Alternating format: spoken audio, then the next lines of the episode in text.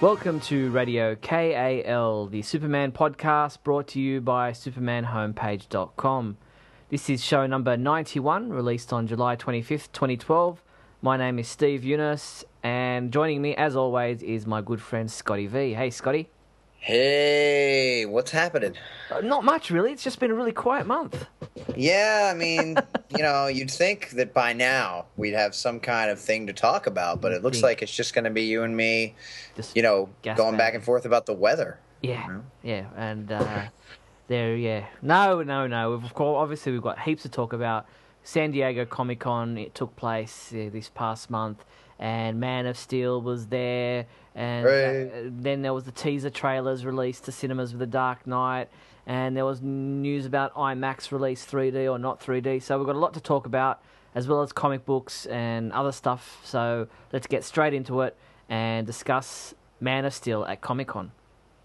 Oh God, I, I, I am so sad that I wasn't there because I am hearing, I'm hearing so many things, and you know, if you're a fan, you, you know, you're trolling around the internet and you're looking for links and you're looking for you know anything you can find, Yeah. and then sometimes you go, should I really watch this? Because when the teaser's released, I want to see it on the big screen with good sound, and you know, I don't want it going in and out of focus and uh, you know, but then you can't help yourself sometimes, and you start reading descriptions, and you're looking at things, and you're wishing that, you know. And I clicked on a few, and and as I clicked on this video has been removed, and I'm like, oh gosh, I missed everything.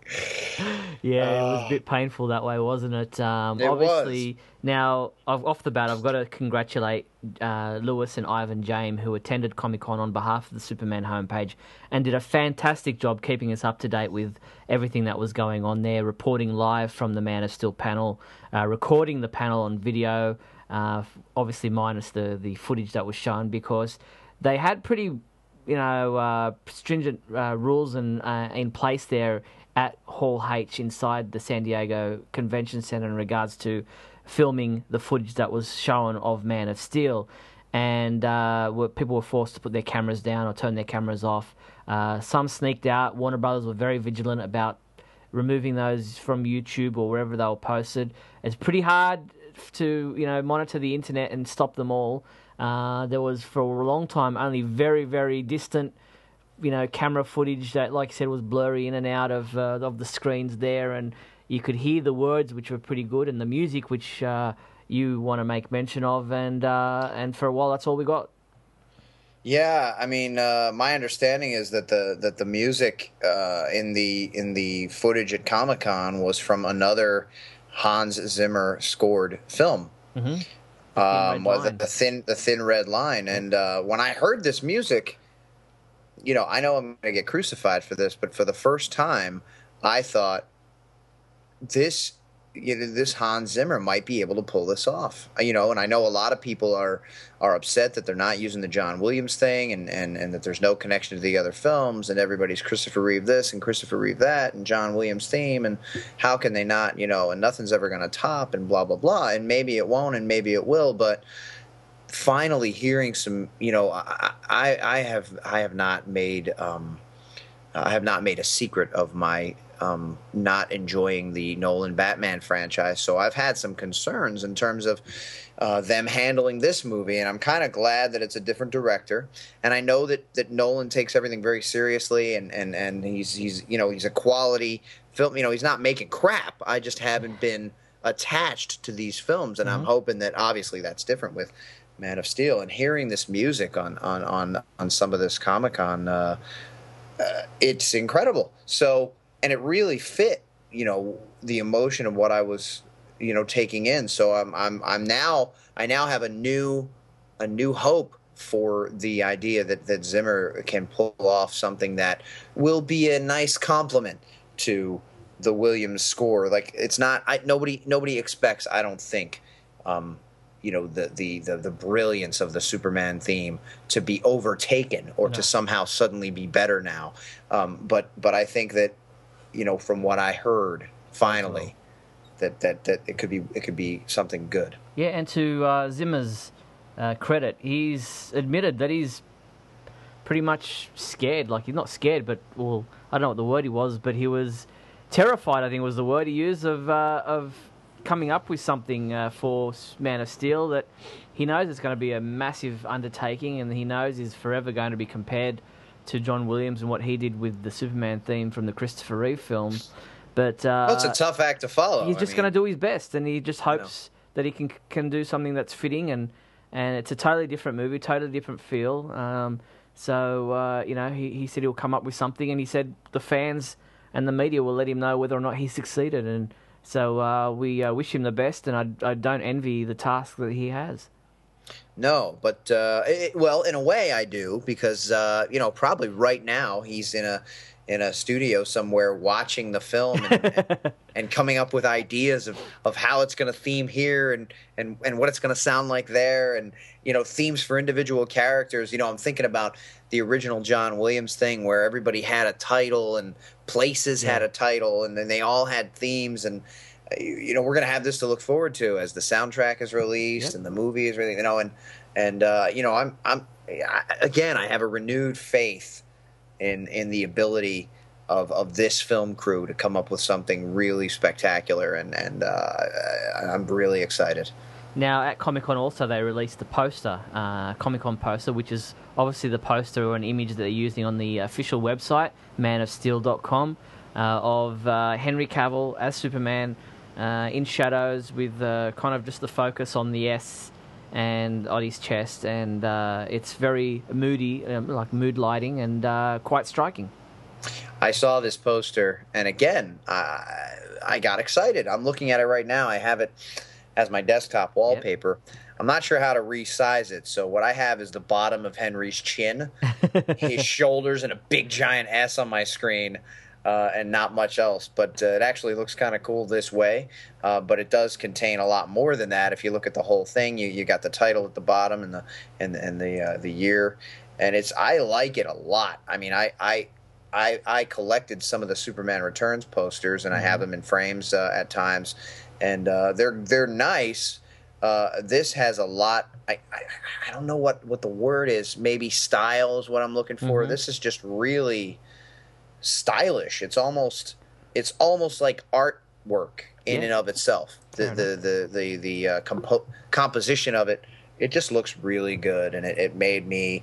Um, eh, eh, you know these little pieces that come out as time goes on. Some people will remember uh, when Superman Returns was was being released. We would get little bits and pieces here and there, and, and it was always cool to see the next thing. You know mm. what was going to be um, the next thing that we get to see, and and uh, you know, I just got done watching some of the panel, um, and and you know, both both Snyder and Cavill seem really uh, friendly and, and open and happy and and just really proud of what they're doing and and into the character. And my favorite, my favorite was who would win uh, between the Nolan Batman and and and and your Superman. And, and I just and Snyder was just like I love Batman, but I mean, really? Come on. I mean, what kind of a question? You know?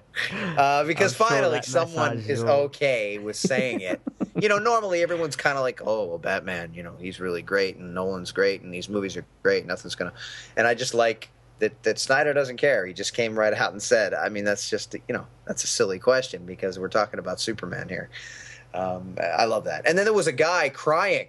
Um, yeah, trying to ask a question in the audience and he, he seemed like he was kind of a a big uh, Puerto Rican guy or something, and and you wouldn't think that a guy like that would be so moved just just just by being there, and uh, that was funny. That was funny, but also you know, um, kind of telling in terms yeah. of uh, what this means to a number of people. And I don't know if that was after the footage was shown because if that was after the footage was shown, then that makes that sense. Makes a little more sense because from what I'm hearing and from the little bit I've seen, it really is um, quite moving. And I had just I want to mention this isn't really Superman related, but Chris Hardwick uh, hosted the panel, and uh, this is a guy who uh, hosts a show called um, Talking Dead. I'm a mm-hmm. big Walking Dead fan. Yep. It's based on uh, some graphic comic books, and uh, he's very funny. And I was just surprised to see him there and uh, I like how he kind of tussles with the big muscular guy who makes a few.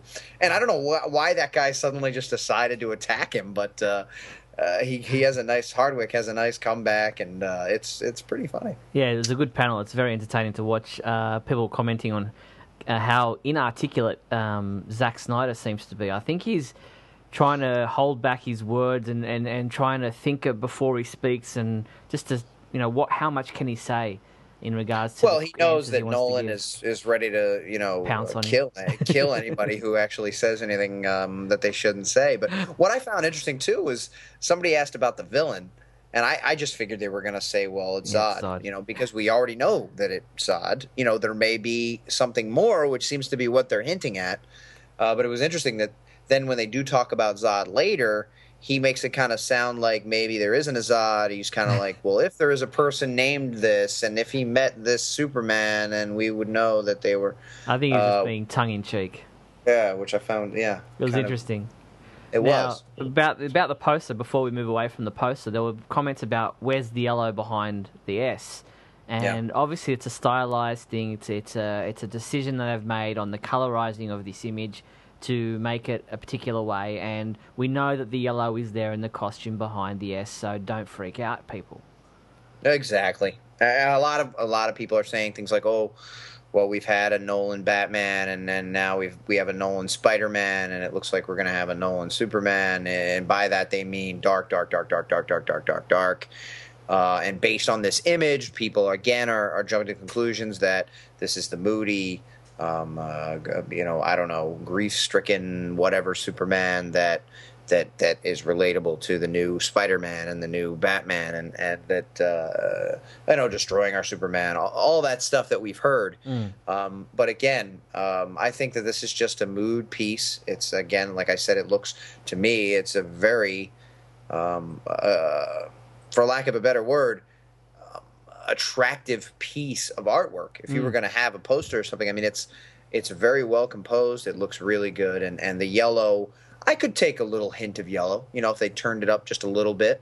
But I but I do like the idea and the whole the whole composition. They made it kind of a dark, um, more more of a foreboding kind of look, um, which a lot of people don't normally attribute to Superman. They don't want it to be foreboding. They want it to be open and, and, and bright and happy and cheery. And sometimes the world isn't like that. No, And and I know one of one of my problems with the, the Nolan films, the, the Batman, is that it just seems like it's never ending, just pounding depression Yeah. into you from the beginning to the end. And I think that that's what people are hoping Superman isn't. Yeah. I don't mind. In fact, I've been clamoring for it for years.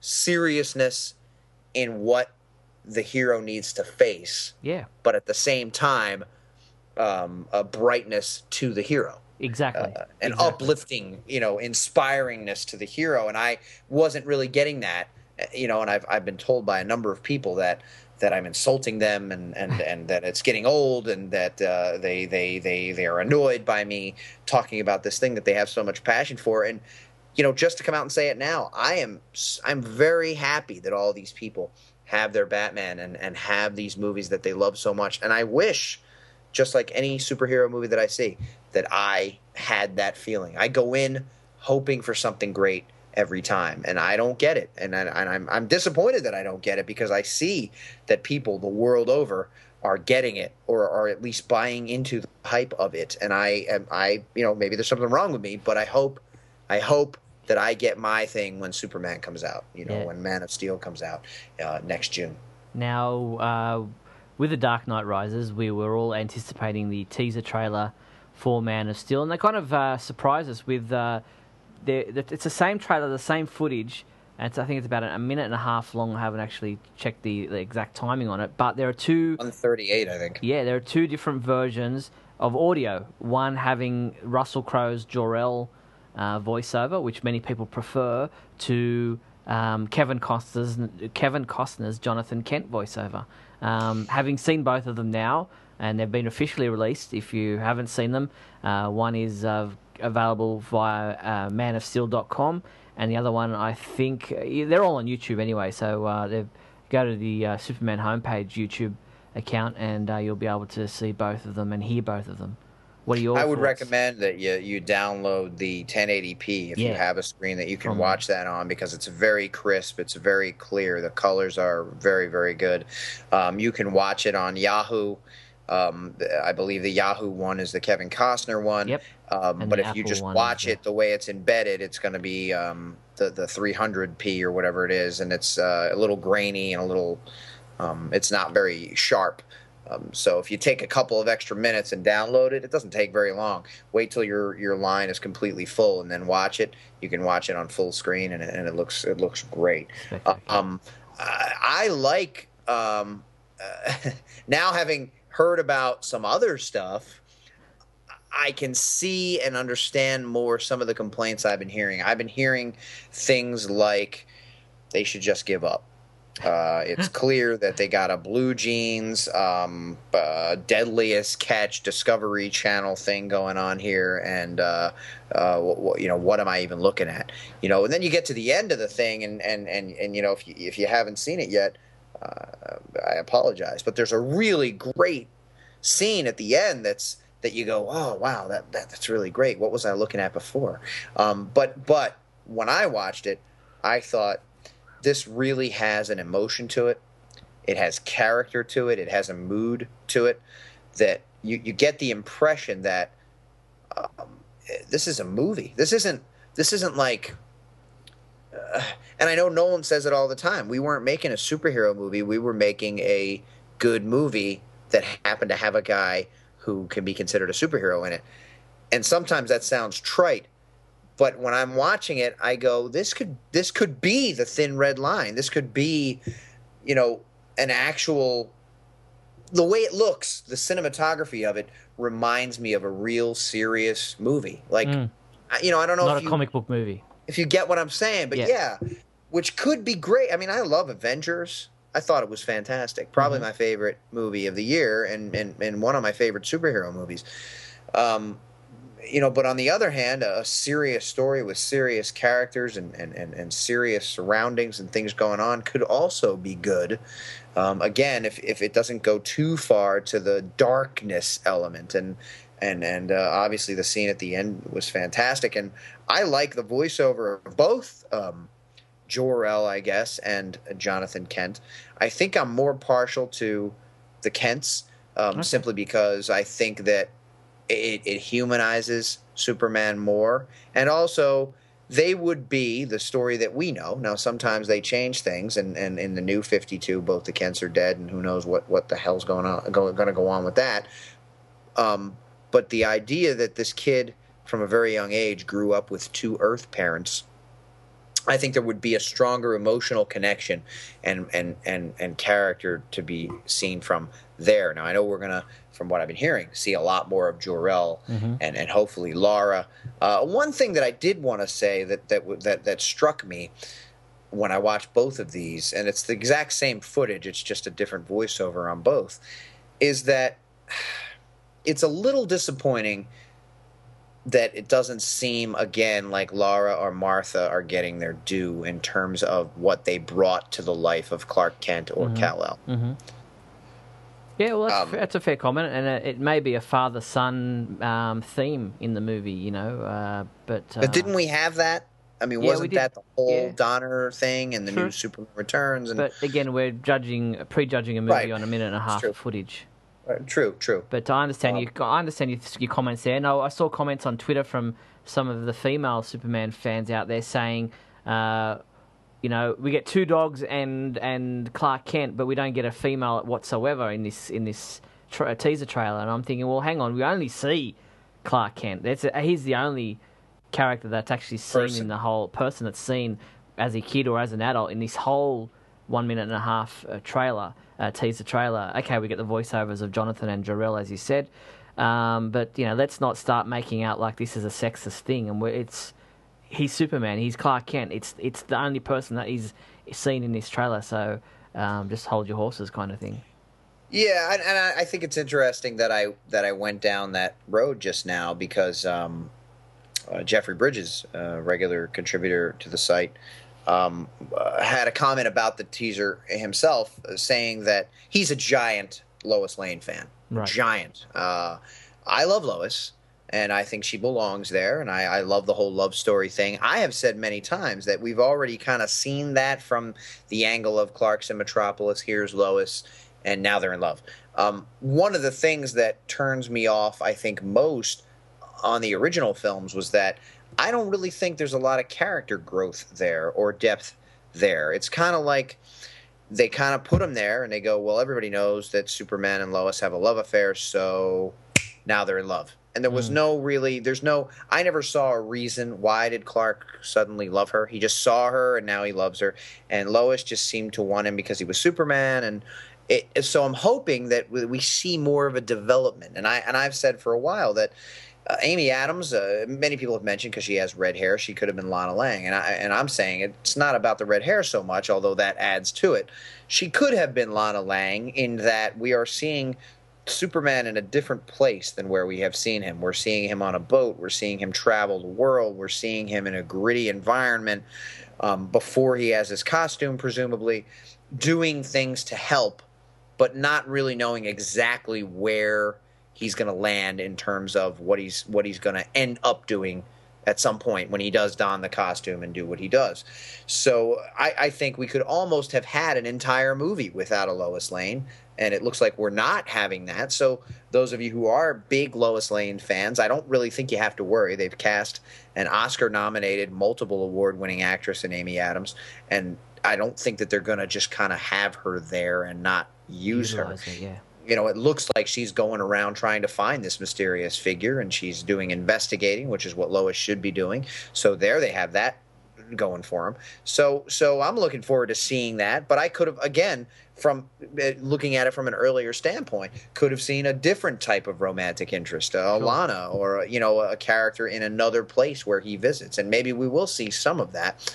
Um, and and you know, uh, Jeffrey was saying too, you know, it doesn't have to be a romance, but Lois is integral to the character of mm-hmm. Superman, and he and she's as important as he is to the mythology. I'm not sure I'm willing to go that far, because again, it's not Man of Steel and Lois. It's Man of Steel. So again, we're only seeing a teaser, and it's only a minute and a half. So don't get all upset that she's not there, but it is Man of Steel. It's not Man of Steel and somebody else. Mm-hmm. Um, even though Lois is important, and even though other characters can be important, um, this is this is clearly about his journey and about what's going to go on um, um, as he grows toward being Superman.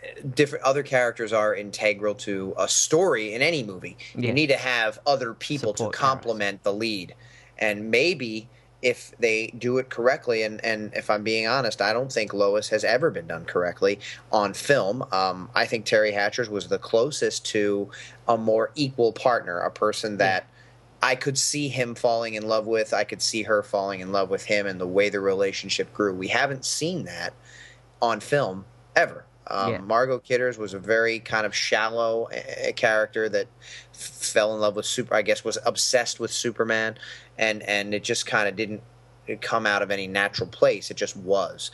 So I'm I'm I'm I'm still hoping that we see some development from every camp, uh, every character, every person. Um, we need more than what I have seen in previous incarnations of uh, Superman. So people ask me, why are they redoing this again? There's so many characters they could do. You know, uh, enough with the Superman already. We've already, but I don't think we have. I yeah, don't think you know we've seen some yeah. adventures, we've seen some things, but we haven't really seen strong character development or or really um, story moving progress that makes things happen. It's more like it's been plot driven, and there's a couple of characters that know each other and, and somehow end up together. Yeah. Now let's quickly go through the trailer bit by bit. The teaser we've got it starts off obviously with all the logos of the companies, and you got uh, seawater crashing over rocks. You've got clothes hanging on a washing line. There's a seagull flying uh, kind of near the washing line. Then it says next summer, and then we're showing uh, a boat yard, a boat uh, kind of onshore uh, on on stilts, I guess you'd call it, um, docked, and it's called the Reagan Alicia. If I freeze frame it there, I don't know what uh, that is in reference to, but it's a boatyard and we see a bearded Clark Kent, uh, I guess, putting on his shoes or and playing with a dog sitting on the stairs there. Then the boat's crashing through the sea water. we assume it's Clark on board, you know, with the with the the boys and the cage, the fish cage, the the tra- uh, trawler, I guess you'd call it. And uh, he's got his hood on, and he's you know he's got striking blue eyes, which is which is really good to see that uh, they've done that for Cavill. And um, you know he throws the the, the fishing cage over the side of the boat, and then it shows us from Zack Snyder, director of Watchmen and 300, which I'm sure caught the uh, attention of quite a few people. Then we see uh, someone looking at a photo book, and in the photo book is a picture of Jonathan Kent, Kevin Costner, with the young Clark Kent at the science fair. The sign, sign behind them says the science fair. looks like Clark's done one of those uh, typical uh, um, volcano type of science projects. Um, and then we continue. We see a boy running on the grass with a, red towel or uh, attached, you know, around his neck, uh, playing near the washing line. Then we see an adult Clark Kent with his duffel bag somewhere in Alaska, we're assuming.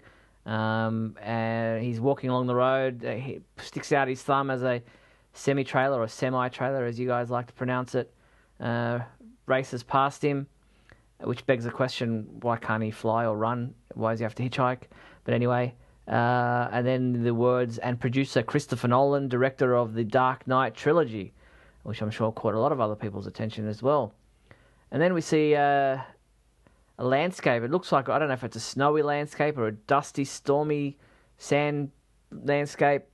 Um, and then we see a butterfly standing on a chain, and the boy uh, again with the red cape uh, tied around his neck, with a white shirt and blue jeans, playing uh, near his dog and near the washing line. We assume that's a young Clark Kent.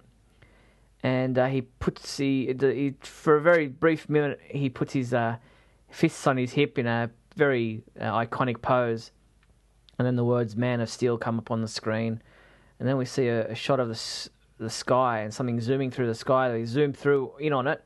We see that it's Superman, and he's got like a he's creating like a sonic boom behind him, and he thrusts his two hands forward in the air, and we have the contrails of uh, of uh, uh, what would you call it vapor behind him, and then the the, uh, the massive S symbol comes through to the screen, 2013, and then all the credits, and that's the trailer. Indeed, it is. There's a lot of interesting imagery there, and it's it's you know uh, some people that I've talked to about it are are kind of quizzical, kind of confused, um, confounded, not really sure what they watched and yeah. and why it was put together in such a way. Um, what I uh, took from it was that they wanted to show us just in imagery and a voiceover that there's character behind this. Mm. The film in general that it, that it has character. That it's not necessarily just going to be about um, what kind of spectacle we can show you. Now I found it interesting. Uh, people's comments. My brother, after watching it, said, "He's got a beard. How does he shave?" and I just said, uh, I assume with his heat vision. I went, oh. Yeah.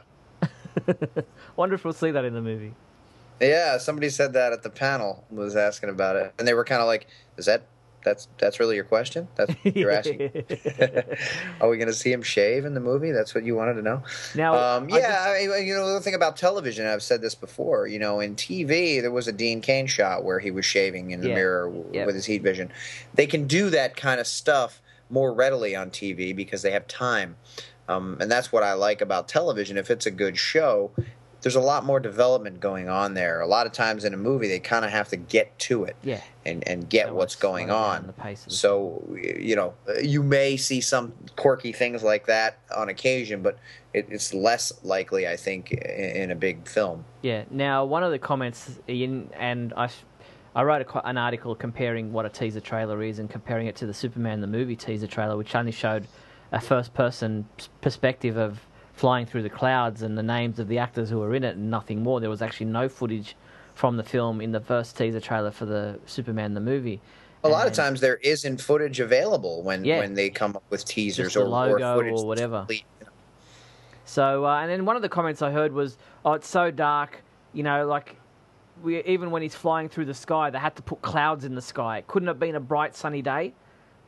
and, uh, and like as ridiculous as that comment is, obviously, clouds give a perspective on how fast something is flying. Otherwise, if it's just blue sky and something's going through the sky, it could be going five miles an hour or 500 miles an hour. Uh, clouds obviously give um, you know a reference point for how fast something is going when you're filming a close up of something flying through the air. So you'd have to you'd assume that that was, that was part of the the reason for there being clouds in the sky. Yeah, and also, I mean, I, I think it in terms of framing something from a photography standpoint, the clouds add to the picture. Yeah, a bit, you know, a big open blue sky could be nice, you know, but this is a like said, again a piece a of artwork. You know, yeah. it's put together. It's a composition. Uh, I also, you know, along that same line, I have read some comments about, oh, so Superman uh, leaves behind uh, some kind of a chemical trail when he's flying, or uh, so he's Iron Man now, and, and, and, and rocket boots or or, or uh, smoke comes out of him when he's flying, and um, I, again, I, I, thought, like you said with the other comment, I thought that was kind of humorous. Um, I'm not a scientist, but I know that if you move through the air at a certain speed, the different temperature changes and and the uh, humidity in the air and the uh, the water in the, the air, vapor, you know, interacts in such a way that a trail is created. Yeah, you see that on the on aeroplanes, you know, with the wings, the the vapor trails coming from the wings, and that's not where the engine is. That's you know the very tips of the wing. That's obviously, you know, it's a, it's a, like you said, a reaction of air, uh, different uh, molecules and different uh, temperatures and um, and that's what that is, and so it's it's interesting to see that, and that's we haven't really seen that before with Superman flying. So I think that's uh, you know, and they they do research on these things. They have a look. They you know they check out how things fly and what kind of an effect it would have, you know, as far as a sonic boom and, and all that kind of stuff. And they uh, they nah, they just went in and said this will look cool, look cool, so let's just put it there. Who cares? so uh, that's the teaser trailer for Man of Steel, and uh, you know it's uh, it's got people talking. Uh, and it's you know it's uh, very exciting to see some some footage and um, you know the the Comic Con footage is floating around out there if you're sneaky enough to see it, um, and I'm sure we wow. will see wow we will see uh, that kind of footage included in a theatrical trailer that would probably in my um, you know calculations be released probably with The Hobbit uh, in December this year. Yeah, that seems like uh, the most likely place. I mean, it's another um, uh, big Brothers. movie, big Warner Brothers thing, yeah. and uh, you know, um, speculation was that that's why they moved Superman to get it away from such a giant movie. I don't know because I'm hoping that Superman's going to be a giant movie. Yeah. Um, but but but either way, I don't think you want two of your giant tent poles to be going up against each other. So. Uh, it's probably a good move, whether it's for that reason or not. Um, but yeah, The Hobbit should uh, could be a likely place where we might see a uh, an elongated actual theatrical trailer where perhaps some of the fears we've been talking about will be allayed for people. You know, seeing Lois or seeing some other women in the trailer, or actually seeing some action, or uh, not watching a boat float around. Um, hopefully, there will be um, something more to get excited about. But um, along that same line, as you said, the trailer does, the teaser does have people talking. Um, it, I think that that's what it's supposed to do. You wrote an article about what a teaser is meant for, and it's not really meant to show you action. It's not meant to show you characters. It's not meant to tell you the story. It's meant to introduce you to the idea that there will be a movie. That's it. Uh, believe it or not, there are people that have no idea. You know, as much as it is Steve's life as much as it is my life, as much as uh, Jeffrey and, and, Michael Bailey and Neal Bailey and, and, and many other fans that this is their whole life. There's a lot of other things going on in people's lives, and uh, some I've talked to many people who, when I mention it, they go, "They're making another one of those," and you know, you would think everybody knows by now, but but uh, you know, movies still need commercials, still that's need right. to be advertised, and that's really what a teaser really. We get all excited about it, and people cheer at Comic Con. Really isn't for us. No, it's it's it's they're let, trying to get other people into yep. the seat. We're going to be there. They that's know right. that. They know we know about it already. This is to let people who don't know about the movie that there is a movie coming, and right. um, you know, a lot of people might get you know, a lot of people who are sitting in the cinema, uh, watching this fishing boat, this this this hearing Russell Crowe or, or um, Kevin Costner's voice, and you know, it seems like a very um, mood piece, and there seems to be a lot of emotion to it, and you know, you don't know what it's about, and then all of a sudden you see Man of Steel, and then you see Superman flying, you think, oh, okay, this is not the kind of movie I'll, you know. Some people get turned off comic book movies. Some people see a superhero movie and go, no, I'm not going to see that. But if they see a trailer that gives them something that's different to what they expected, and let's face it, this teaser was different to what a lot of Superman fans expected. Very different. Then, and I think I was interesting that you went there. Yeah. Then I, I, was gonna. That's people are going to say, go. you know, well, actually, this might be a movie about that I, that I might like to see, and then they go, oh, it's Superman. Wow, that's different.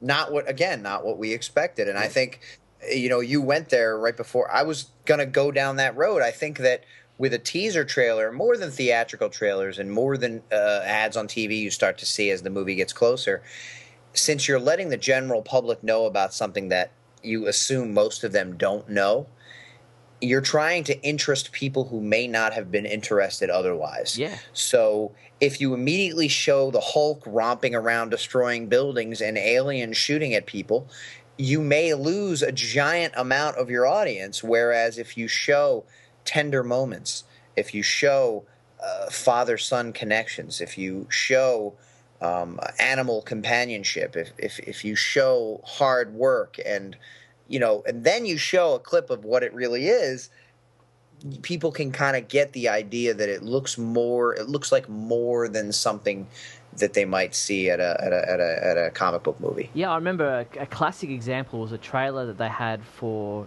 Gladiator and it made it sound like a love story. And they had all the tender moments of the, you know, the, his relationship with his wife and his and his uh, child, and his relationship with the uh, the princess or whatever she was, the, the king's daughter, and and it, there was no no footage of massive battles, of bloodshed, of you know, of uh, of uh, you know, fighting in a in a coliseum. It was all just very tender moments, and it made it sound like a love story. And I'm sure that was obviously intended for female audiences or people who might not, you know, want to go see a movie about gladiators fighting.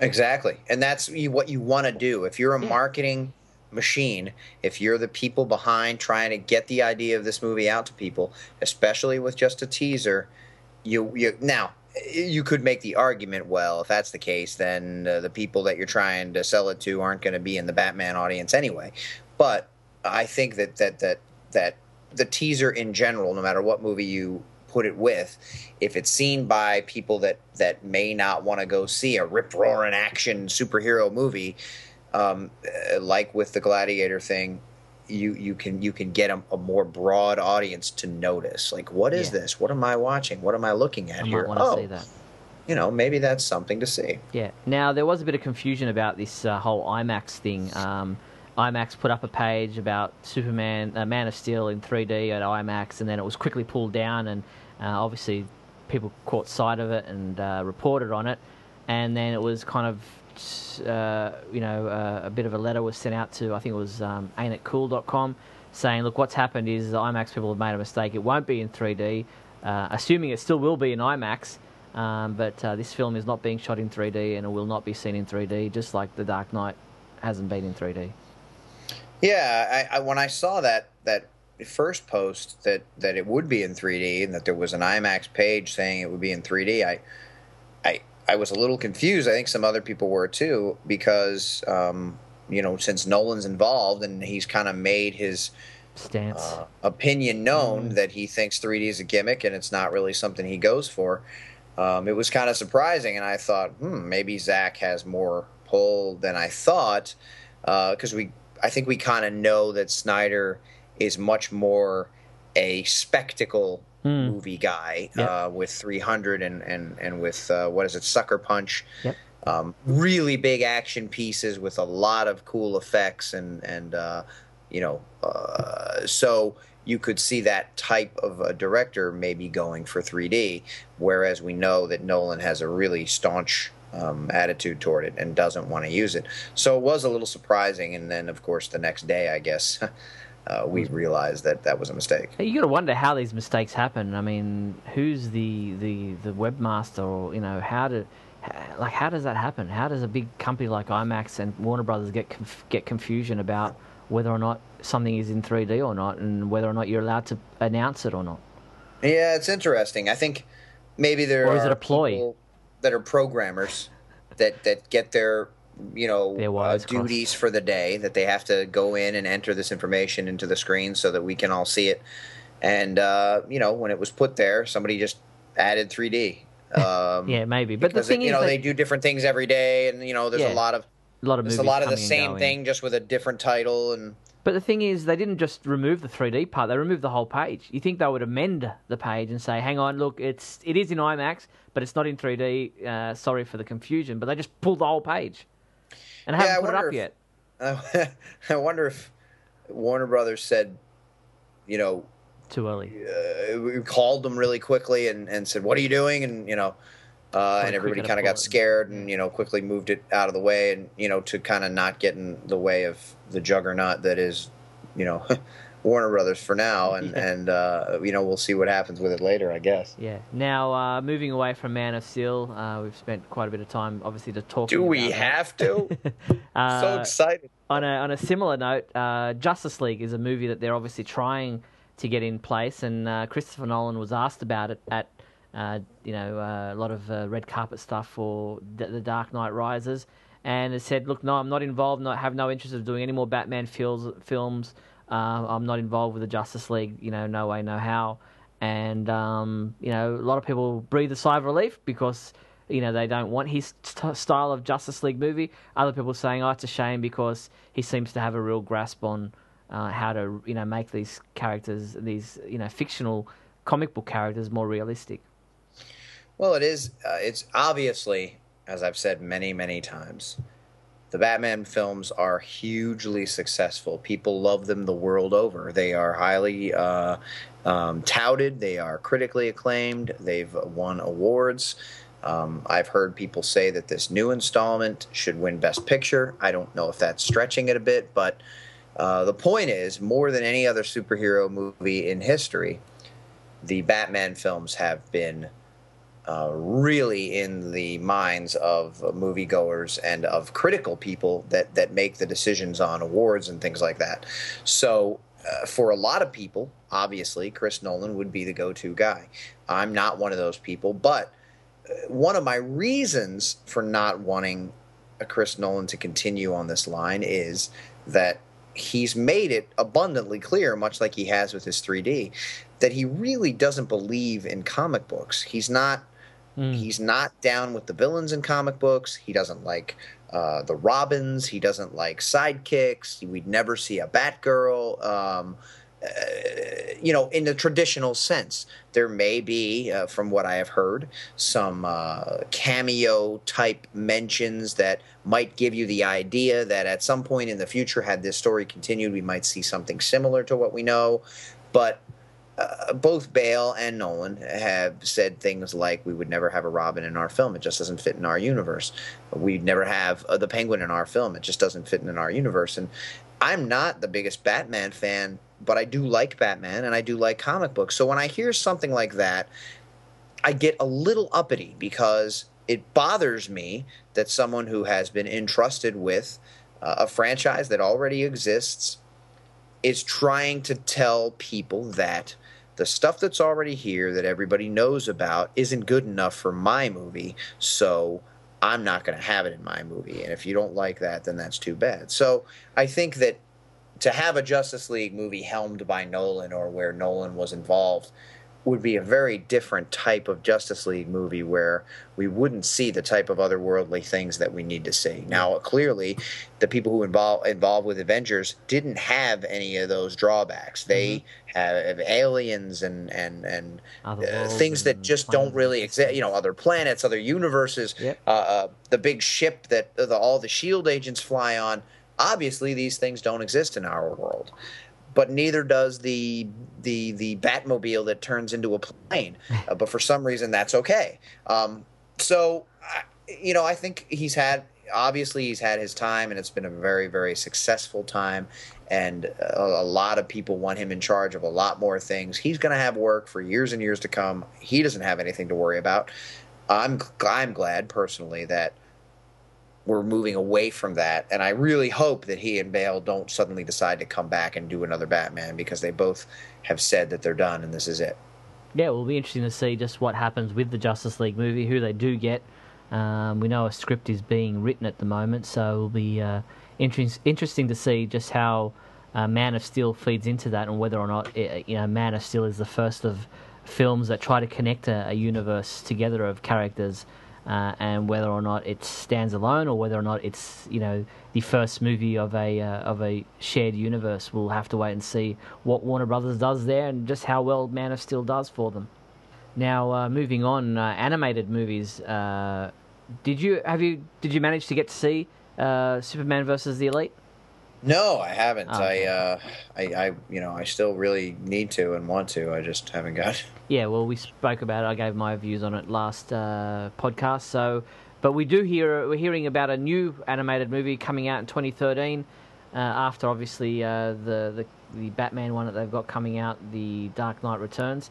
Uh, they've got uh, they're doing a adaptation of the Geoff Johns Superman Brainiac 2004, I think it was, comic book story. And Molly Quinn will be voicing the role of Supergirl. And um, it's interesting to see that we had no, n- not heard about any uh, anything about this uh, Brainiac story being animated, but uh, now we know that in 2013 we'll be having a Superman Brainiac animated movie. We don't know if that's the title or not, but all we know at this stage is Molly Quinn will be voicing Supergirl. It's interesting. When I first saw this, I thought, I wonder if she just kind of let it slip, and so they're going mm. with it. You know, because again, as you say, we didn't hear anything about it, and now suddenly there's a big story that she's playing Supergirl in a new animated movie that's coming out. I mean, they do these movies every few months, so it's not like she's really spoiling a big giant thing. We know that that uh, there are Warner Brothers animated films that come out every every once in a while, and, then they're really heavily concentrating on Superman and on Batman, which is good. Um, I, another thing I've heard, same with the Man of Steel movie, people say, you know, enough with the Superman animated. We've seen it over and over and over again. Give us some Flash. Give us some uh, heroes that we haven't seen. And I, would go for that too because I like to see all superheroes. Uh, but of course, being you know the big the Superman fan that I am, I, I want to see more and more Superman movies. So I'm glad this is happening.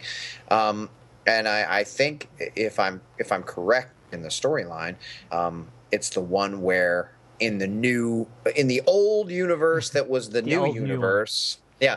Uh, it's it's the one where Jonathan, who was still alive mm-hmm. at that time, mm-hmm. perishes um, in in some sort of brainiac attack. Mm-hmm. Not directly killed by Brainiac, but be being involved with uh, making a rescue or doing something along those lines. I wonder if in an animated movie they're going to go there. Mm. It'll be interesting to see what they do because uh, the Brainiac in this is, uh, version is very dark, very uh, clinical, and uh, quite a, a scary worm-like kind of creature. So it'll be interesting to see. Um, or not necessarily worm-like, but it's a, it's an interesting way of, of portraying the character. So we'll wait and see. Uh, for more wait for more information about this new animated movie coming out in 2013, based on that Superman Brainiac story by Geoff Johns. Uh, nothing to, new to report on the TV front. Um, still repeats of uh, Young Justice on Cartoon Network. Uh, have not heard about any new episodes at this point in time. So uh, just uh, hang tight, and we'll hopefully have some more news in our next podcast. Now, comic book news. Uh, have you caught up on your comic book reading? I have. Uh, well, technically not caught up, but I read uh, the most recent issues. Oh, okay. Now, uh, Superman number 10 was released at the end of uh, June, uh, June 27th to be exact. And as I uh, have a look at my issue on my iPad, uh, we look at uh, what happened in Superman number 10. It was uh, the continuation of the fight with uh, the character, female character called Anguish, and this whole Superman secret identity where they think it's uh, this poor fella who uh, has no idea what the hell's going on and why people think he's Superman. what was his name? Spence. Spence. And the, the poor fella is really caught up in this whole Superman secret identity story, and it's interesting to start that Lois goes into Morgan Edge and really has a confrontation with him about, hey, you know, I rejected this story. Why why the hell are you picking it up? It was interesting, uh, and, and and clearly from from Edge's point of view, he's the overall boss, yeah. and he's the guy that's in charge, and he overruled and thought that it would be uh, a news getter, and obviously it was. Mm. And of course, it also led to very bad things. And uh, Lois, uh, at the end of the story, uh, can't wait to lay into Edge about what has happened here due to his irresponsibility. Now uh, it's mostly a fight, but the, uh, during the like while the fight's going on, we get a bit of character development about Anguish and about her mother and how this locket was the only photo in existence that uh, you know was locked away from her and taken away from her, and all she wanted to do was get it back, and then it breaks, and she goes nuts and says, "Well, if you are Spence, this this guy called Spence, then you've taken away what the thing that I love, so I'm going to go take away the thing that you love." And she heads to uh, Spence's house and uh, you know threatens his wife and daughter. And uh, while uh, he's she's there um, attacking the, the wife and daughter, the uh, the the journalist in, in inverted commas who uh, comes who broke the story about this Spence bloke supposedly being Superman's secret identity tries to uh, get involved in the story and confront the wife at the same time. Yeah, it's kind of interesting. He kind of just just bursts right into her house and just kind of takes it upon himself to say, uh, "I'm coming in here, whether you like it or not." And uh, the way he's drawn, he looks kind of evil and and uh, dark and scary. He's a nasty um, bloke. You know, um, so it's uh, it's a little bit um, a little bit cliche. Yeah. I thought when I was reading it, um, uh, and I also thought it was funny um, that that Superman just bursts through the window to save them. and he kind of leaves the journalist there you know, to kind of be shredded, I guess, by all the glass that's, that's, flying through the air. Uh, but uh, it's the but, punch uh, from anguish know, that gets him. That's it. Yeah, he has no. Uh, he doesn't have one scrape on his body, not a cut, not nothing. But then he gets punched, and uh, I, am I'm kind of wondering if we'll see a lawsuit or a, uh, you know, an ongoing kind of. Um, litigation against the guy for assaulting him. But uh, be, it was also interesting. They had a uh, they had Anguish uh, throwing the uh, Edge news van into a tree, which is obviously very reminiscent of the Action Comics number one mm. image. And Superman, you know, fixes the locket with the photo with his heat vision. Don't tell me how the, f- the photo didn't get torn, but anyway, and um, Anguish slinks away into the rain and you know, refuses Superman's help you to take her to Star Labs and give her, um, you know, some some help there. And uh, then Spence turns up, and Superman and uh, and he are seen in the same place, and everyone realizes that they're different people. It's a trick, can't you see? It's a robot. It's a, it's a, it's a, it's a, it's a, it's, it's an illusion. It's some That's kind of a said, magic. It's a clone trick. or a robot, and then yeah, yeah. Spence goes over and punches him in the face. Yeah, and... I, what I thought was funny. Um, is that, and I kept waiting for Superman to mention it. She keeps saying, "You broke it. You broke it. You broke my locket." She broke the locket. Yeah, when... he has it. She attacks him, throws him into the ground, and the locket smashes because she was attacking somebody. So if I'm Superman, I go, "Hey, I didn't break the. You know, I asked you to calm down. You hit me, and it broke." And then we're left to the final page of uh, in Russia with the uh, uh, you know, obviously the tanker that we saw Superman save in an earlier issue. Uh, the contents of that tanker is some kind of a creature or something. It's killed everybody, and that's where we're left off. Very bloody final scene there. Yeah, with yeah, some kind exciting. of a hook or a mandible or something like that. Uh.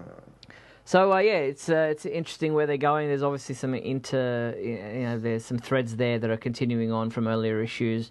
Um, Anguish, Anguish, is a yeah, she's a bit of a, a two-dimensional type character. You don't really know much about her. We don't really, um, you know, her powers. You know, she can't she can't be touched, and but yet Superman comes through the ground and she's knocked over. So I'm not sure how that works, but um, I think he surprised her. Uh, she uh, she said something about my body does it on its own mm. when it's in danger but I wonder if coming from the ground, uh, she didn't know. She said, "Is it an earthquake or something like that?" Yeah. And then he, you know, I, Knocks her off balance. I, I don't know exactly, but I, I think maybe it was a matter of her not Being prepared. being prepared for Yeah. it or something. But uh, the other thing I wanted to mention was she she leaves before the proof comes out that he's not Spence.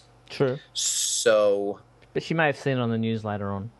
perhaps, but that could be a danger later on to Spence and his family if, if she decides that she's still angry or or wants to seek him out or uh, you know. Yeah. Yeah. Well, I don't think they'll pick up that trail, but uh, you make a good point. then we go into Action Comics number 11, which is the next big Superman comic that came out July 4th. And um, first we get this Metal Zero in a comic book, then we get a Metalek. What's, you know, what do you make of these these villains with the with the word metal in their name? I don't know. It's really weird. You know, when I first saw it, I thought, okay, so this is Metallo now, or you know, and then obviously it was Metalek, and and and we had Metal Zero before, and um, it, they seem to be connected to Brainiac because he goes and and has a conversation about Brainiac and and about these metal creatures, and uh, it's all connected somehow, but I'm not exactly sure how.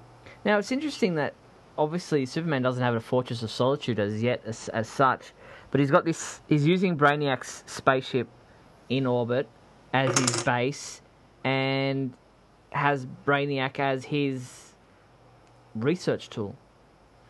Yeah, it is interesting. I also thought it was interesting that he kind of points it out to Batman, and it's just there. Mm. I mean, anybody can see it, you know, and and it's nobody's reported on this mysterious object floating in the sky, and it's there. I mean, it's seeable with the naked eye, and it's closer to Earth than say a star or a planet that might Mhm. glow blue, or you know. Uh, but uh, you know, uh, kind of weird. Now, uh, what what do you make of Superman uh, rebuilding these uh, these build like the, the slum houses of uh, of these poor people whose homes were destroyed in the battle with Metalek? Very, it harkens back to a very early action comic story, doesn't it? Yeah, it's a it's a uh, it's it's it's almost a copy, except that um, they go ahead and rebuild the houses themselves, Yeah, as his help. opposed to uh, you know trying to uh, petition the government to do so. Um, and it's it's neat because they build it and they obviously they look like um, really um, expensive and well made housing yeah. at the end there. Now, whereas is they were living in some tenements that that Yeah, uh, were falling apart or, or you know, brownstones. Now we get uh, Superman's new secret identity as Jonathan. What's his name? Uh, Clark. Jonathan Clark. That's right. He's a fireman, and uh, while it's great, he's be able able to save people. He realizes that he really misses this his his Clark Kent identity and goes to see Batman for some advice. Now, what did you, I know? You're not a fan of Batman to the rescue over Superman. Um, so, what was your take on that scene? You know, uh, I like Batman. I do. I know it sounds like I don't. Um, I like all char- you know all these characters kind of um, getting involved with each other and, and, and seeking each other out for certain things. Um, I know that that that that Clark knows that Batman has had these types of issues and deals with them as a regular guy masquerading as a bat. And I think that it's interesting that he goes to see Batman and asks him what his opinion is. I, I, I didn't have a problem with the scene at all. Okay, but it, like it seems to be like he doesn't know what to do with it, and Batman says, uh, "Leave, leave your problem with me." So, in other words, uh, I'll solve the problem for you on how you get Clark Kent back.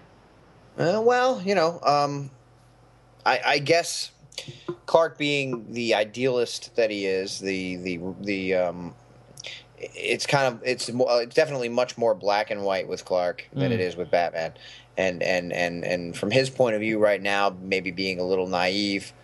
Uh, I've killed Clark Kent. Uh, you know, he's dead. There's no way I can Yeah. I don't know what to do here, you know, and and and uh, we have known Batman at times to um, use methods that are less than completely on the up and up. I think you know Sure. there are some there's forgery stuff going on, there's lying type things going on, there's very secretive stuff, and obviously at the same time Clark's very secretive. He doesn't tell anyone he's Superman, but that's really the limit of his uh, doing things that are slightly askewed Hmm. to, you know, uh, serve his own purposes. Whereas Batman, uh, being only human and, and, and needing to bend the rules a lot more often in order to survive and in order to get what he needs, he has to do what he has to do. And and I think maybe Superman isn't as seasoned in those types of things. Mm. And it makes sense. Some people do have skills that other people don't Yeah, have. definitely.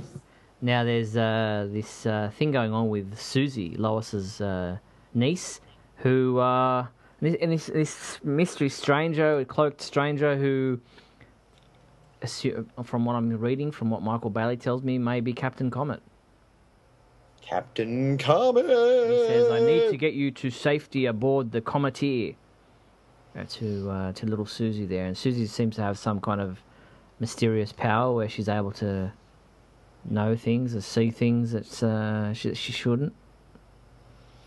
It's uh, it's another one of those weird kind of offshoots Morrison. that so yeah that seem like they happen in these stories and um, it's uh, it's a little confusing because it's kind of out of nowhere it seems out of place in the story that we're reading and it doesn't really uh, seem to have a connection at all but Mm. uh, i guess he's going somewhere with it Yep.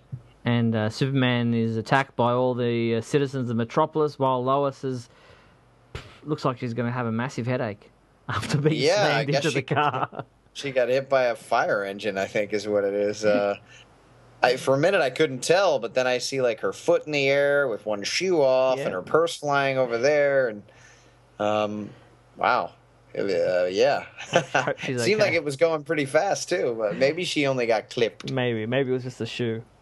yeah yeah But uh, I like this little uh, backstory uh, of the uh, the out of towner trying to buy a Superman shirt, and the owner of the store telling uh, you know a nice little tale about how it's the original, you know, the based on the design and how Clark or how this young man, hooded man, came in to get a new get his shirts printed up and you know save the the store owner and. Uh, and then the, the his friend who is from Metropolis telling uh, this uh, guy who wants to buy the shirt that you know, these stories are a dime a dozen. Everyone's got the same kind of tale at every store that's selling Superman shirts.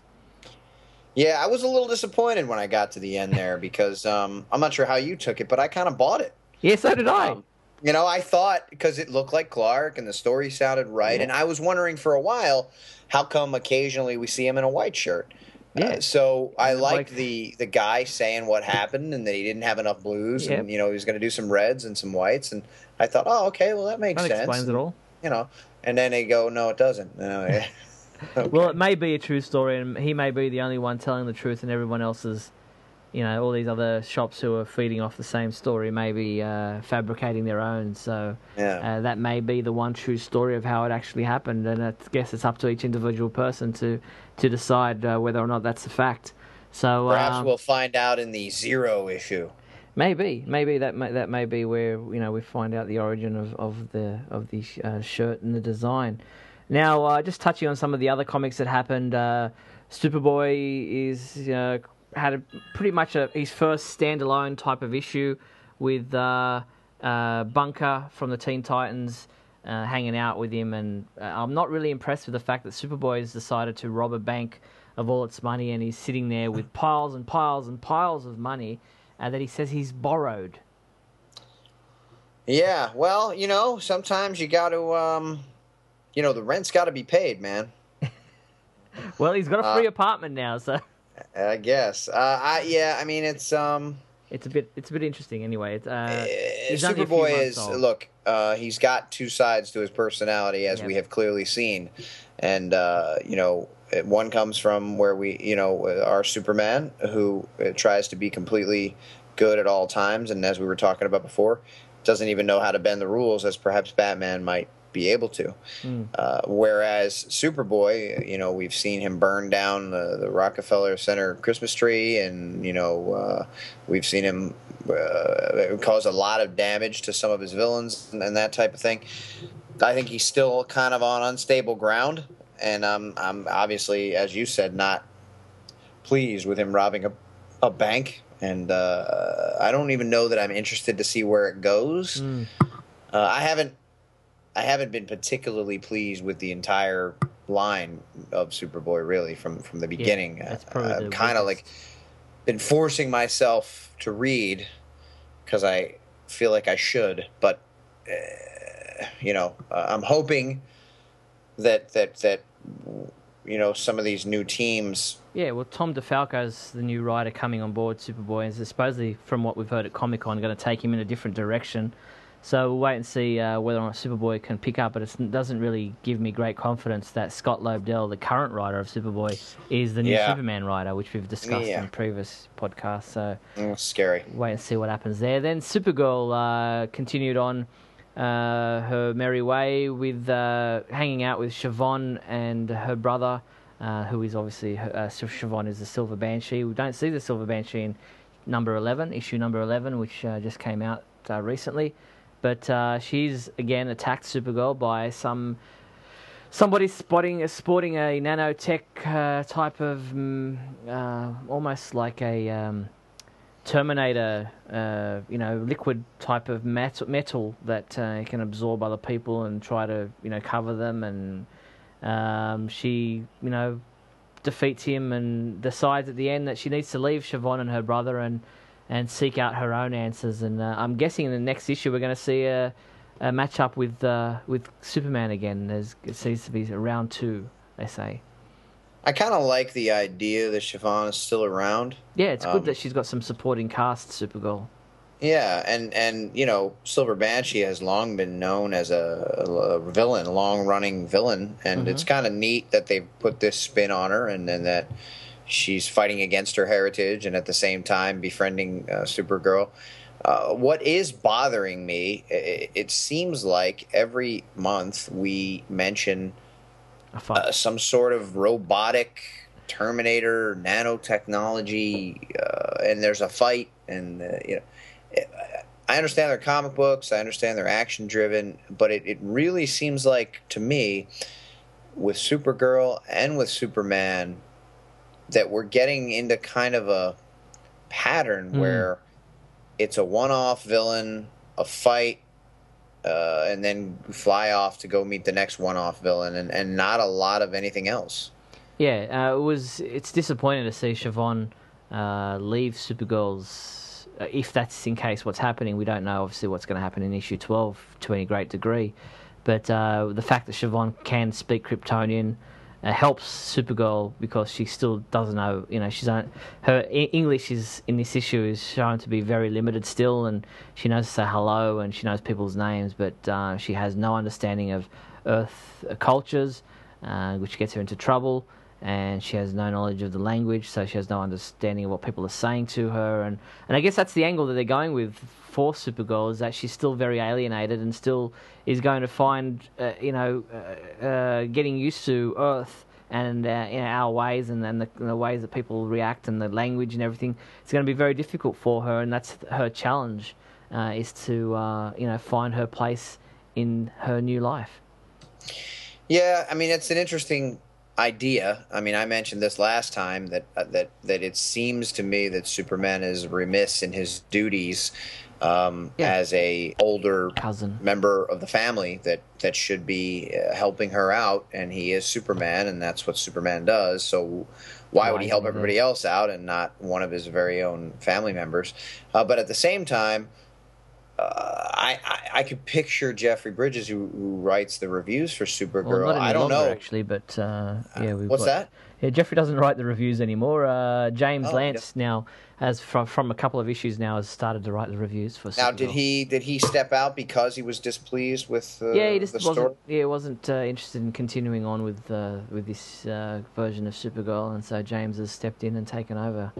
So Right. where I was going with that, it's Yeah. actually more relevant that I was going to say. Um, I could picture him saying uh, similar things to look. It's it's been twelve. This is we're we're almost on issue twelve now. It's been a year. Uh, she still really hasn't properly met Kal El. She still can't speak English. She's got no real established base of any kind. She's wandering around.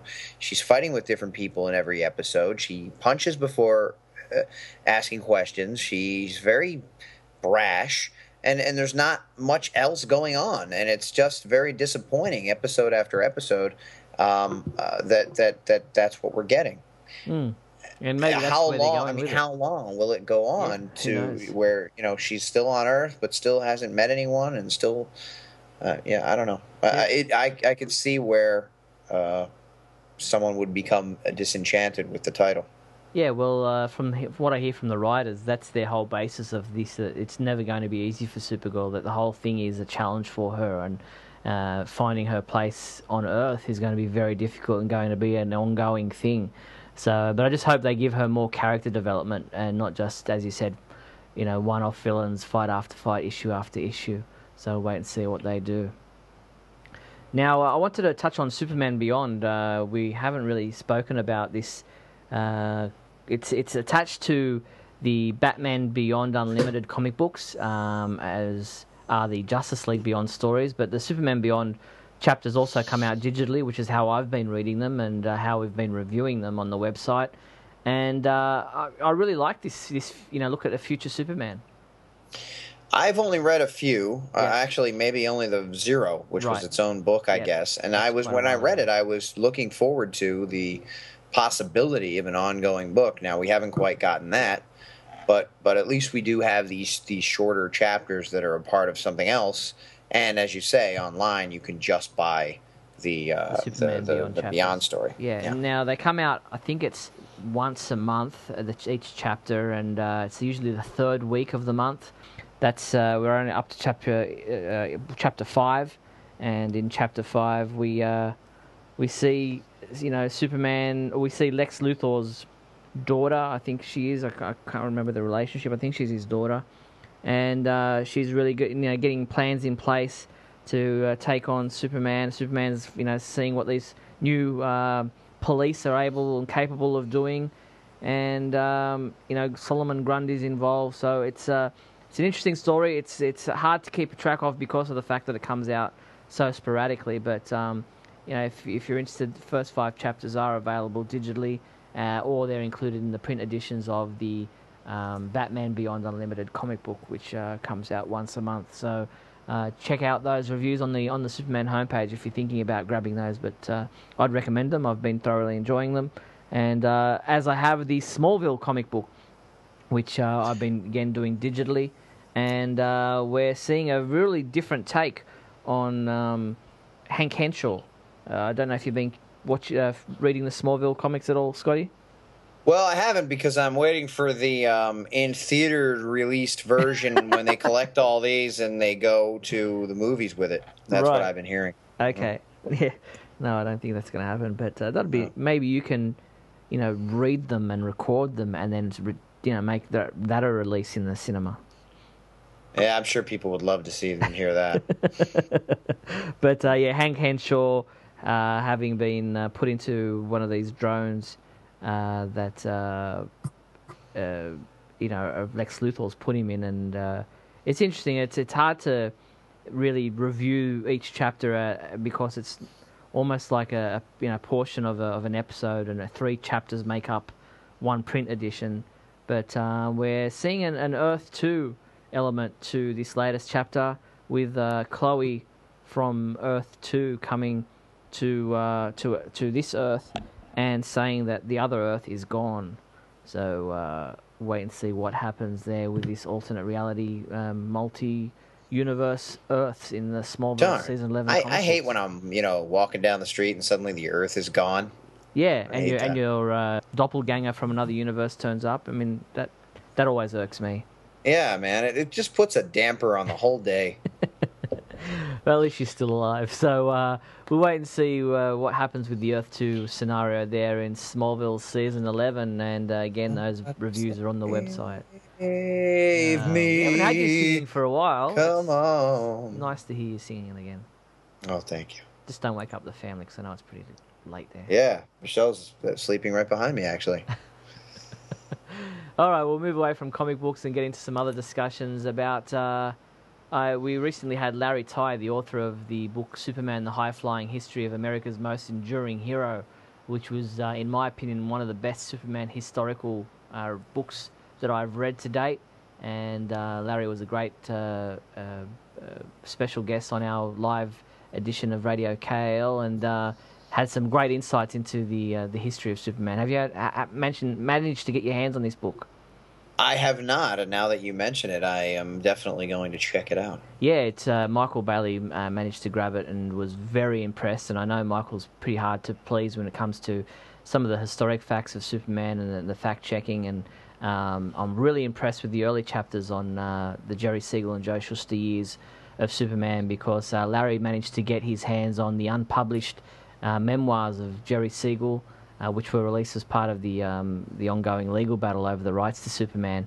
And uh, Larry's you know uh, included a lot of that into his uh, chapters on the early years of Superman and uh, Joe and Jerry's uh, fight to get Superman published, and then you know you know what happened to them as far as selling off the rights to the character, and then forever trying to get the the rights back, and their relationships with with the guys at DC at the time, and um, very insightful, very interesting, and well worth a read. So if you haven't uh, managed to get a grab of it, get Superman: The High Flying History of America's Most Enduring Hero. It's a long title, but it's definitely a, a very worthy read. So check it out.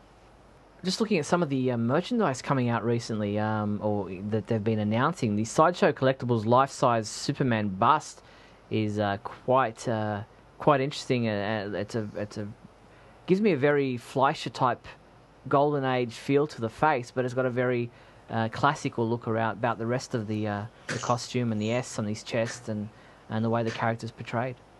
I love it. I saw it. I wanted it. I can't afford it. I'll never have it. uh, sums it up for a lot of people, I think. It, and you know uh, me, I probably shouldn't have it anyway because I just kind of break, break all my it, statues. Yeah. yeah, that's that was sad. It was a sad, sad thing. But uh, yeah, I mean, it's awesome. It looks I, great. I, I, looked at every single, you know, you have many different views up there, and it just looks great. I like the old, uh, the old style look to the face, and and uh, the mixture that they're kind of, kind of doing there. But it's, uh, it's really cool. It reminds me a little bit of those. Um, you remember a few? I don't know if it's a few months ago, a few weeks ago.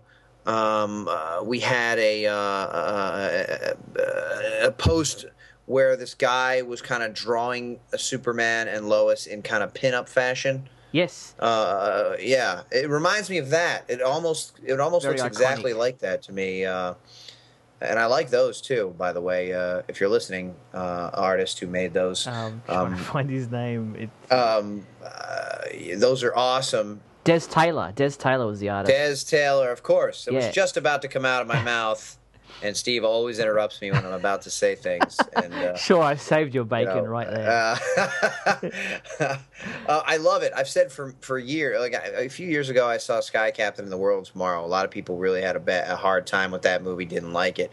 What it reminded me of were the old Fleischer cartoons where Superman would be surrounded by all these giant robots, yeah, and yeah. I thought, wouldn't it be cool if if maybe on a, an animated release or a uh, or, or, or a movie in theaters, they did kind of a throwback Superman back in the 30s or 40s or 50s, and they had giant robots, and they did this whole kind of classic thing Retro, where yeah. we could see all those types of things we re- we remember either hearing about or seeing on those older cartoons and I kind of inserted Superman into Sky Captain in the World Tomorrow while I was watching it and I I thought how cool it would be if if that was uh, what was going on and his artwork reminds me of that sort of thing. And this yeah. Sideshow Collectibles life size uh, Superman bust also reminds me of that type of thing. And uh, I definitely, um, if you can afford the uh, the the bust, I I uh, grab it.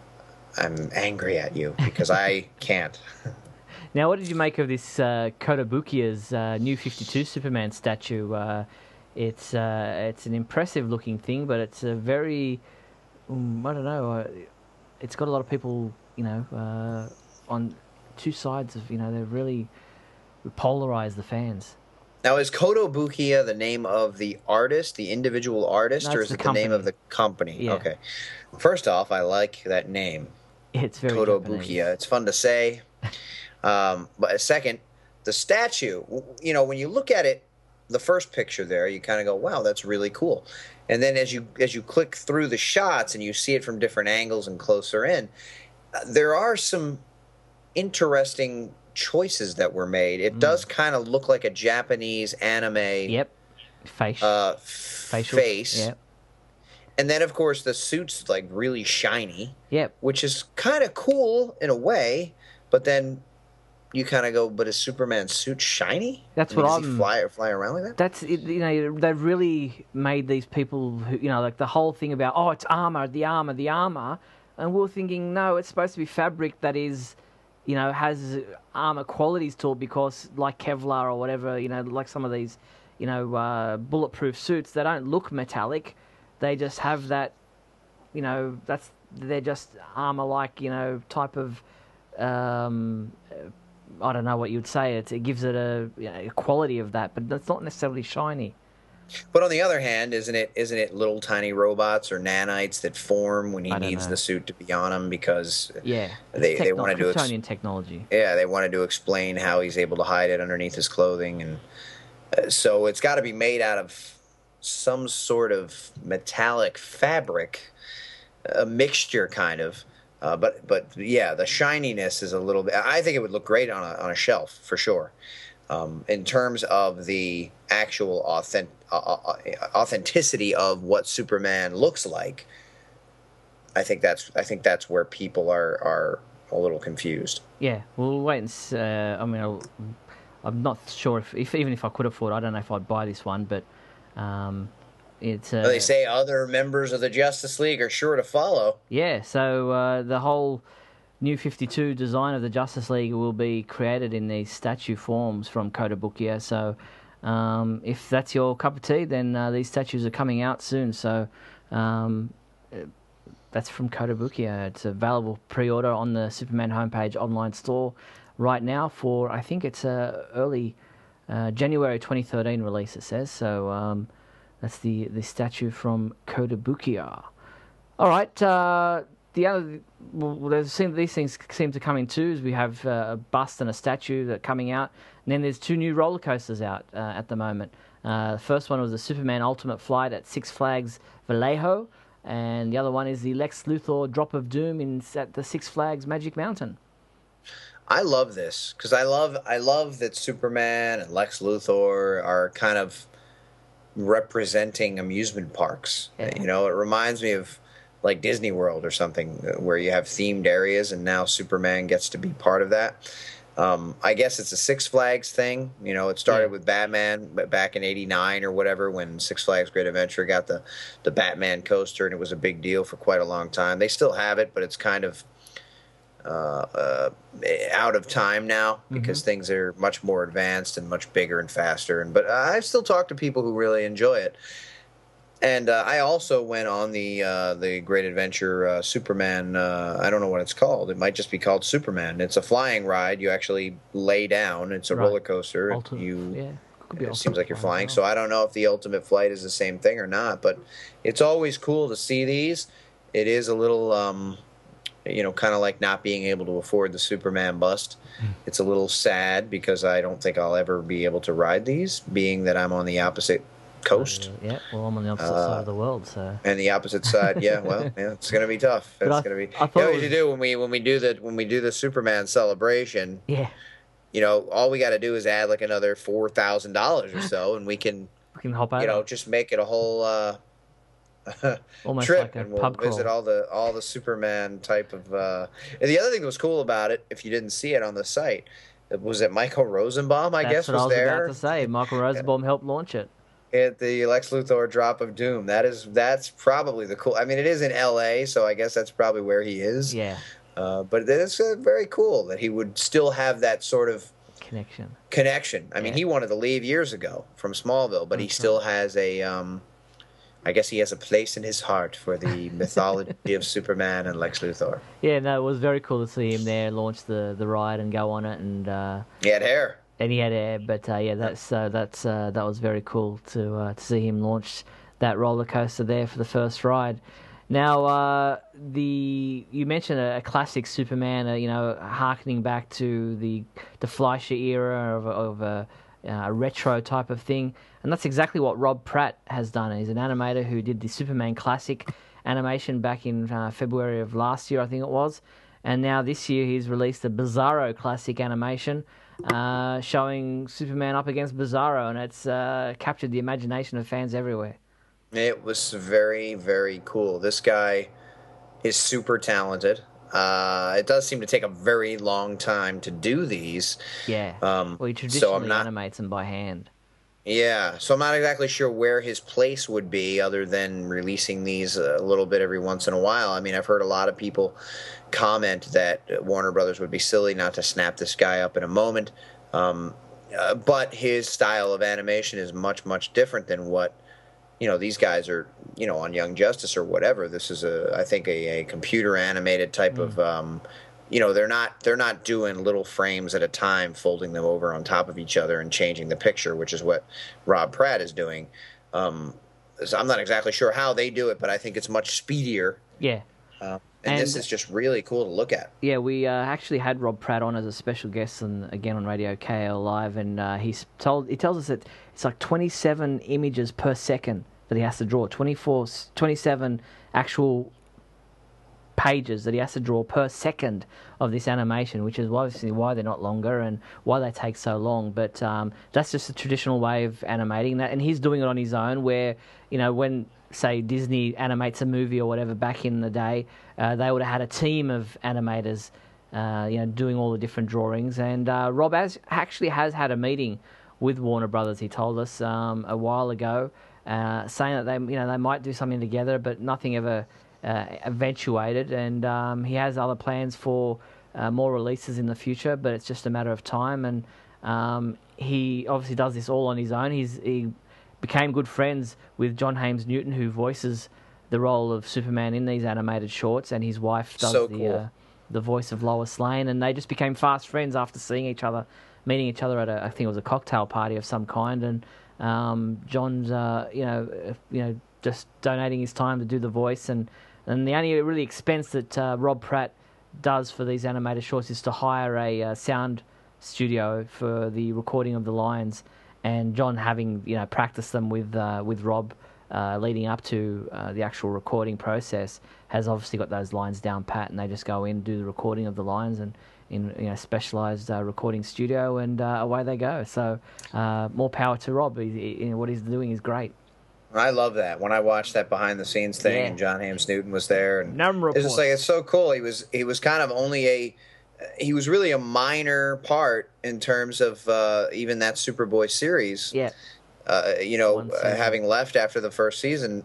But uh, here he is again. You know, we talk about um, Michael Rosenbaum still wanting to be attached and, and being willing to go there and do Mhm. that with the roller coaster. Here's a guy who, uh, other than conventions, I guess, really hasn't, as far as I know, been been attached to Superman or Superboy in any way in quite some time. And and here he is showing up, uh, voicing a, uh, a, a uh, I guess a fan yeah, fan made animated is, short.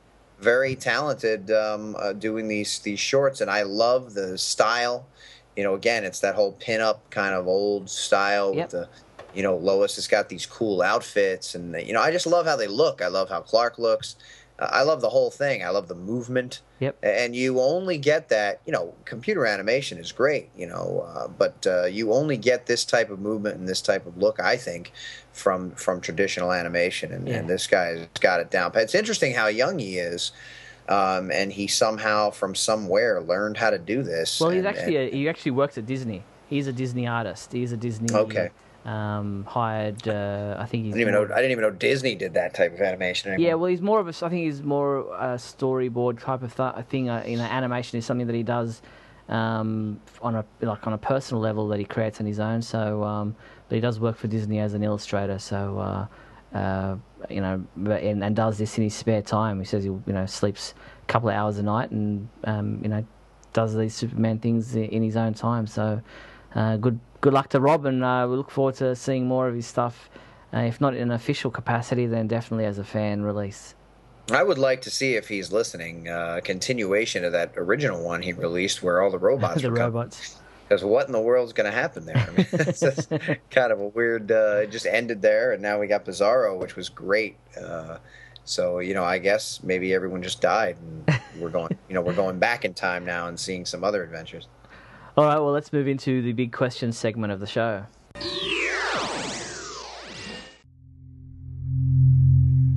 Let's start with the big question. Last month's question was Which is your favorite Superman related DC Universe animated movie so far, and why? Guthrie McLean wrote in It's hard for me to decide. Probably Superman Batman Public Enemies. Luthor makes a really good villain. He knows how to torture Superman. Superman is a boss in the film, uh, as for the rest, there couldn't be a better cast. The chemistry with Superman and Batman was written very well. One of my favorite interactions with the two was when Superman asks Batman, Why did you use your parachute? I could have carried you. Then Batman replies, Between you and me, I hate that. Laughed out loud. Very good. I love that scene too.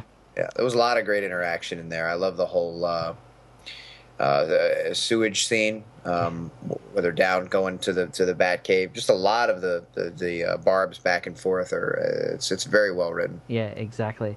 Now Hector writes, mine has to be Superman versus Doomsday. The reason why is because it has a great storyline. Mostly, uh, all the superheroes are there to show respect to Superman when he died. The best part of it all was Lex's words when he said, "There comes a time when even gods must die," and at the end, it would seem you can't be destroyed after all, Superman. It would seem just an awesome movie. Yeah, it's another one that kind of um, leaves us hanging. It, it almost, uh, you know, like Rob Pratt's thing. It, it, it almost seems like Lex Luthor has other plans, Mm. and uh, you know we're going to see uh, him uh, try again to attempt to, uh, and yet uh, we're not going to. Uh, I mean, at least not in that version. No, and that movie kind of polarized fans too because they were ex- some people were expecting a very uh, literal uh, adaptation of the Superman, the death of Superman story, and what we got was, um, you know, something that was a bit different. Yes, indeed, and I'm one of them. I mean, I liked it for what it was, but it was very, very different from the actual storyline that it Yeah. came from. Uh, Brendan Shavinsky wrote uh, Superman versus the Elite because it attacks Superman's weakest aspect, his relevancy, and it is excellent social commentary on the world we live in and how Superman fits into it and why he doesn't just go all Punisher on everyone.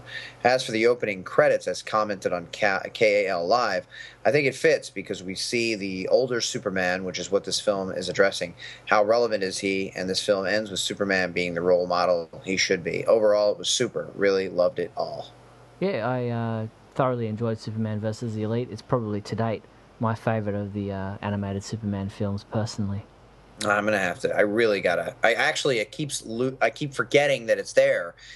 You know, and being the person that I am, we talked about this at the beginning. You search online, you look for everything you can find that's Superman related, and here I have a quality produced, uh, you know, hour or more long film that I could watch, and just haven't. And I just keep kind of, you know, it leaves my mind. We talk about it, and then I forget about it. I got to figure out where I can get it and and, and, and watch it. Write yourself a note. I should. I just did. All right, Uh, now what's our newbie question? Uh, what did you think of the Man of Steel teaser trailers? Yeah, well, Scotty and I gave our opinion at the beginning of this podcast, so let's hear your did thoughts we. at length. Uh, let's Yes. hear your thoughts about the teaser trailers for Man of Steel. Get involved with the big question segment of the show. You can uh, find the uh, the big question button at the Superman homepage, where you can type in your answer, and Scotty and I will read those out in our next podcast. Or you can send in an audio answer as an MP3 file, and Scotty and I will play that in the next edition of Radio KAL.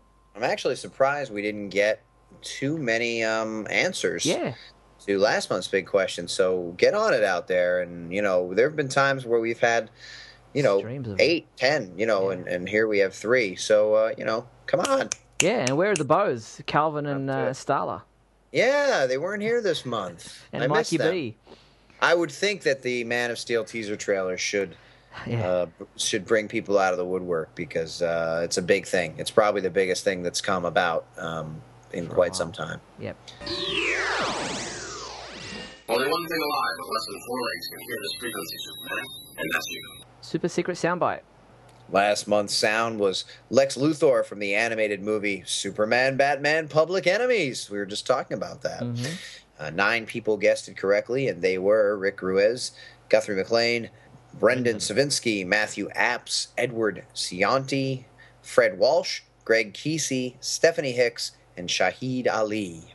Well done to those nine people. Congratulations. And let's see if they and more can guess where this sound comes from. They will join you in the sun. Well, if you think you know where in the world of Superman that sound came from, shouldn't be too hard. Uh, send your entry in by clicking on the secret soundbite entry form. We will read out the names of everybody who guesses it correctly in our next edition of Radio KAL. Okay, uh, our Superman song. Now, before we launch into this month's song, uh, Superman homepage writer Sean Morrissey fills us in on last month's artist Stomp Gordon. You'll remember the uh, the song that we had last week was called Superman Ride Superman Ride, and uh, sorry last month. And he says Stomp has passed on. We were wondering whether or not he'd died. And he says he has passed on. He actually died less than two years after Ride Superman Ride was released. He got himself a heroin addiction and liver problems and was found dead in his car just a month before his 32nd birthday. So uh, tragic, Wow. yeah, very young uh, death there. So thanks, Sean, for that information. Sean uh, also made a request for this month's Superman song, "Man of Steel" by Jay uh, Reatard. Reatard, maybe. Okay, a garage punk artist who also died too soon. Hopefully, Sean will fill us in on uh, Jay's death as well. Yeah, but for the time being, here is Man of Steel by Jade. Ain't it great to be this way? A man of steel is melting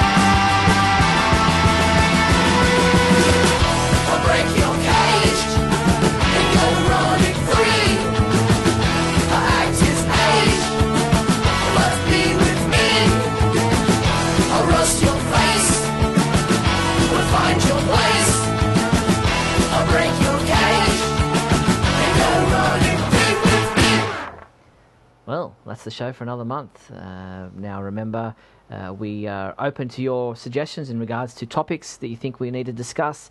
Uh, maybe there's a song you'd like to request, just like uh, Sean did there. Uh, maybe there's a big question you'd like us to pose to the fans.